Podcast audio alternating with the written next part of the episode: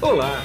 Você vai ouvir agora um episódio do podcast Vida Moderna, para ficar atualizado com o que existe de mais moderno e deixa a vida mais interessante.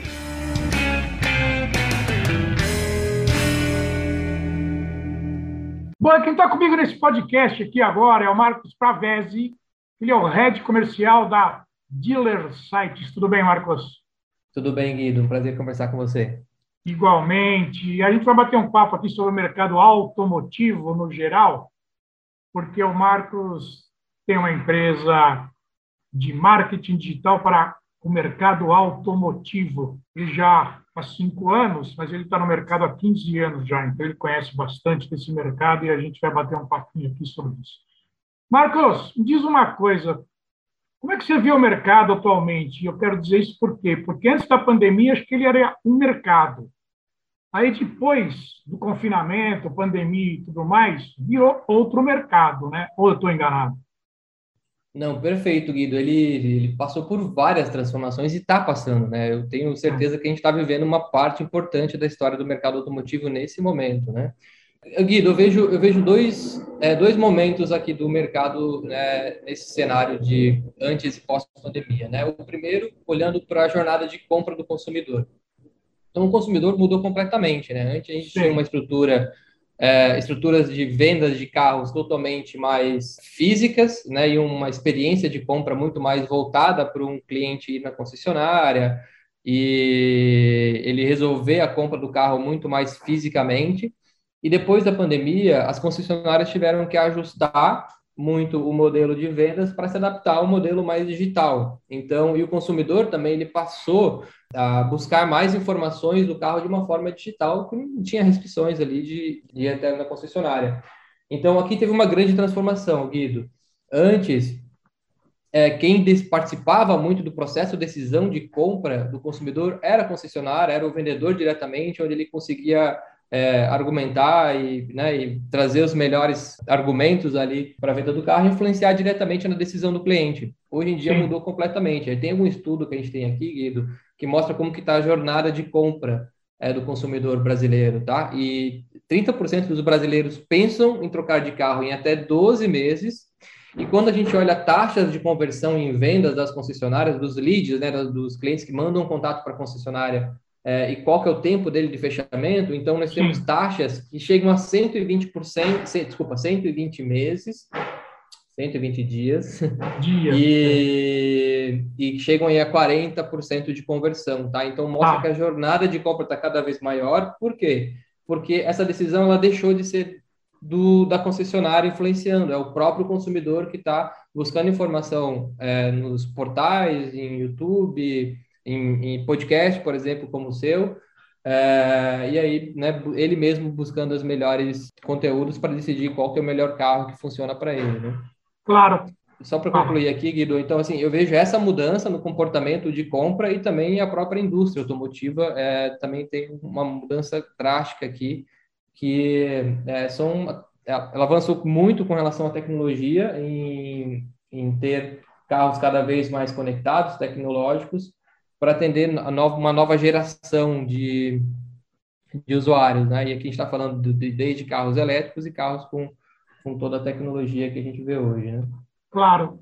E o perfil do consumidor? Quer dizer, tem uma... Eu não sei se é lenda urbana, se é realidade, o que é, você talvez consiga me falar isso. Que ninguém mais está querendo, dessa nova geração aí, a geração hiperconectada, comprar carro. Diminuiu muito a compra de automóvel por essa geração aí dos 18 aos 32, 33 anos, 35 anos. É verdade isso? Sim. Guido, então, de novo, aqui está passando por uma transformação, tá? A gente viu nos últimos 4-5 anos exatamente esse comportamento que você está falando, né? As pessoas não tendo mais o apego material sobre o carro, que historicamente sempre foi muito presente no carro, na indústria automotiva, né?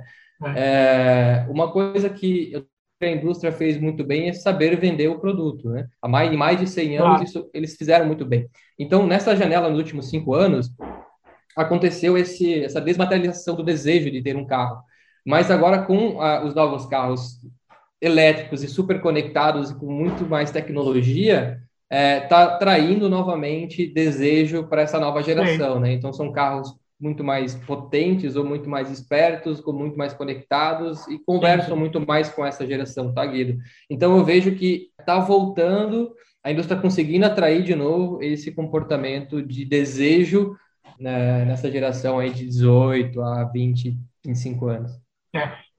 Você não vende automóvel, você não é uma revenda, você não é um aluguel de carro, você não é uma agência, né? Você é uma plataforma.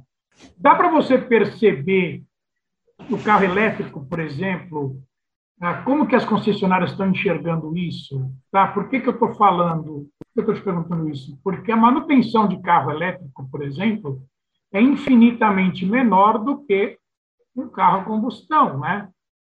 Não tem muitos componentes que a concessionária acaba faturando em cima de um carro a combustão, né? Você tem alguma medida para isso? Eu não estou te pedindo números, não, mas você tem alguma percepção? Já tocaram nesse assunto com você? Já teve algum tipo de preocupação?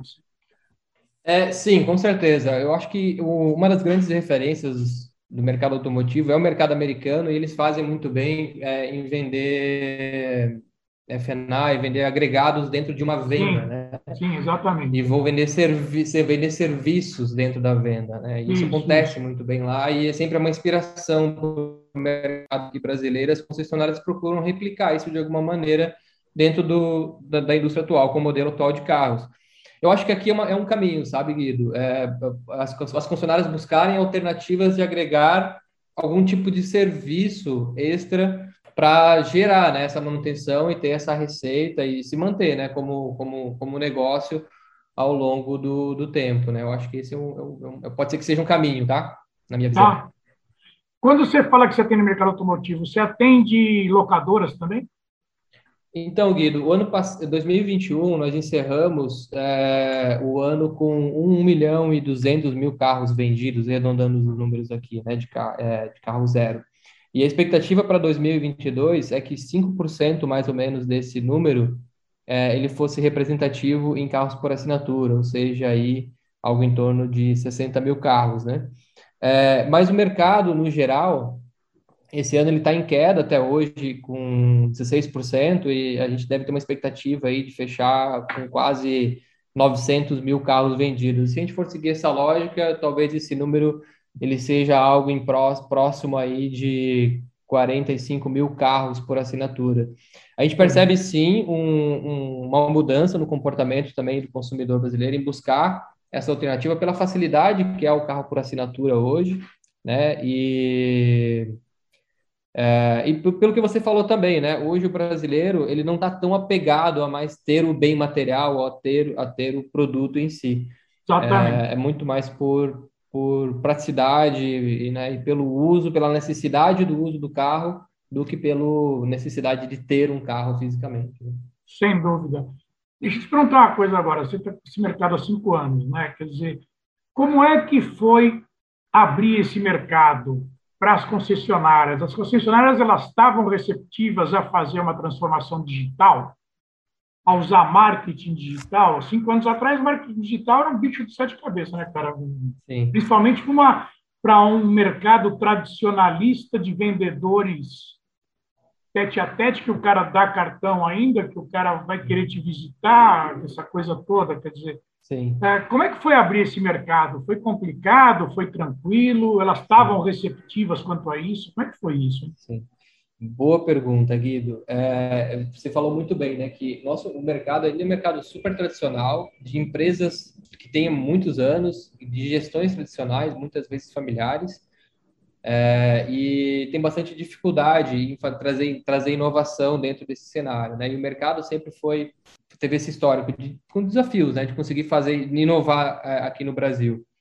Mas o que acelerou um pouco essa mudança foi a pandemia mesmo, viu, Guido? Ah, entendi. Por conta que o consumidor, né, ele mesmo buscou decidir mais a compra dele online, e a concessionária que não se adaptou estando nesse cenário, simplesmente ela teve muito mais desafios, né? Então a gente percebe, inclusive, que os grandes grupos de concessionárias eles acabaram por ter grandes estruturas, eles conseguiam ter uma facilidade maior de investimento em marketing digital, e eles acabaram crescendo ainda mais, né? Melhoraram a eficiência do processo deles e, né, conseguiram adquirir, inclusive, empresas que estavam com dificuldade de fazer algum tipo de inovação, porque precisa fazer investimento, e investimento, claro, que muitas vezes ele é com retorno de médio e longo prazo. Então, os últimos 2 anos da pandemia acelerou muito esse processo, mas quando nós entramos, Guido, nós percebemos que tinha, sim, um espaço, né, para inovar aqui na venda do carro. A gente está caminhando, nosso desejo hoje, né, é transformar como as pessoas compram um carro no Brasil e deixar ela 100% digital, né? Claro que tem todo um desafio aqui ainda de educar o mercado, tanto do lado das concessionárias, para se adaptarem a um processo de venda 100% online, e também do consumidor, né? Ele é uma venda complexa hoje no Brasil, né? Onde tem várias variáveis, tem 60% das vendas, elas acontecem com algum carro na troca, e só aqui precificar um carro, né? Ele varia muito, porque depende muito do estado de cada carro. Claro. A maioria das vendas também, elas, além do carro na troca, ela contém financiamento, então o financiamento, cada banco tem políticas diferentes, taxas diferentes, score diferente para cada cliente, então tem uma complexidade aqui também para conseguir otimizar o que o cliente quer com o que a concessionária está oferecendo também, e também é um ticket alto aqui no Brasil, né, Guido? Sim. E o consumidor ele pensa muito mais em fazer o melhor negócio, e hoje a própria concessionária ela não coloca o melhor negócio disponível ali para venda, então por isso que eu falei, tem que ter a educação do mercado para o consumidor e também para a concessionária se adaptar e colocar a melhor condição que ela pode e deixar o cliente decidir aonde ele quer comprar, né? Então tem um bom caminho pela frente aqui de alguns anos, mas a gente olha para esse mercado e com certeza a gente vai transformá-lo em alguns anos. E tem um complicador também, que é a crise dos semicondutores, né? Você sabe muito bem, quem vai comprar um carro ele quer pegar o carro no mesmo dia que ele comprou, no dia seguinte, ou dali 3, 4 dias. E a espera está enorme, né? Chega a casa de 90 dias de entrega de um carro zero, justamente por causa da fábrica, da falta de semicondutores. Hoje, nesse dia que a gente está gravando esse podcast aqui, a Volkswagen, por exemplo, vai dar férias coletivas porque não tem semicondutor para terminar de fabricar o carro. Tem tudo, tem pneu, tem lataria, tem banco, tem vidro, tem tudo. Falta um semicondutor que por qualquer detalhe do carro, ele não pode ser finalizado e botado à venda, né? Sim. Como é que fica o consumidor nessa? Ele vai comprar um carro e falar, olha, só daqui 90 dias esse modelo. É uma encrenca isso, né, cara? É um problema, ainda assim, tem acontecido várias vendas e os clientes se propondo a esperar esse prazo, e quando o carro chega, muitas vezes não é nem a mesma condição de venda, né? Porque muda a taxa de juros, muda preço do carro, né? E é sempre a condição atual, e os consumidores estão se propondo, mesmo assim, a fazer negócio nesse formato. Pela demanda, né? Não tem carro, então acaba... acontecendo, isso é natural de mercado. E a gente vê um cenário para frente ainda, Guido, que a gente olha para a China, que é a principal fornecedora aqui desses semicondutores, né, e onde Sim. conseguiria talvez normalizar essa linha de produção, ela está acontecendo mini lockdowns o tempo todo, então ainda não normalizou. Então a gente vê esse mesmo cenário de dificuldade em normalizar a fabricação ao longo desse próximo semestre, tá, Guido? A gente não vê uma mudança. E o consumidor, sim, ele tem se adaptado, tem planejado um pouco mais e tem buscado alternativas, como o que você falou de carros por assinatura, né? Então, ou locação, né? Ou até mesmo outros meios de transporte. O mercado de motos, por exemplo, ele está para um caminho contrário. O mercado automotivo de carros, né? Ele caiu esse ano 16% e o de motos ele cresceu 23%. Pois então, o consumidor brasileiro tem buscado alternativas também para conseguir... ajustar aqui com as necessidades dele de mobilidade, né? E não é à toa que o carro usado teve um pico de preço fabuloso, né? Inimaginável antes da pandemia, por exemplo. Perfeito. Ano passado passou de 10 milhões de transações de carros usados, né? Pois é. No Brasil. Então, o que segurou muito, inclusive, o negócio das concessionárias, né? Muitas delas tiveram que também se adaptar com a queda de vendas esse ano também, e uma das alternativas é trabalhar o seminovo e trabalhar o pós-vendas, né? Então, esse mercado ele está super aquecido. Sem dúvida. Para a gente finalizar agora, como é que você vê o mercado hoje? Tem uma demanda reprimida muito alta para compra de automóvel no Brasil?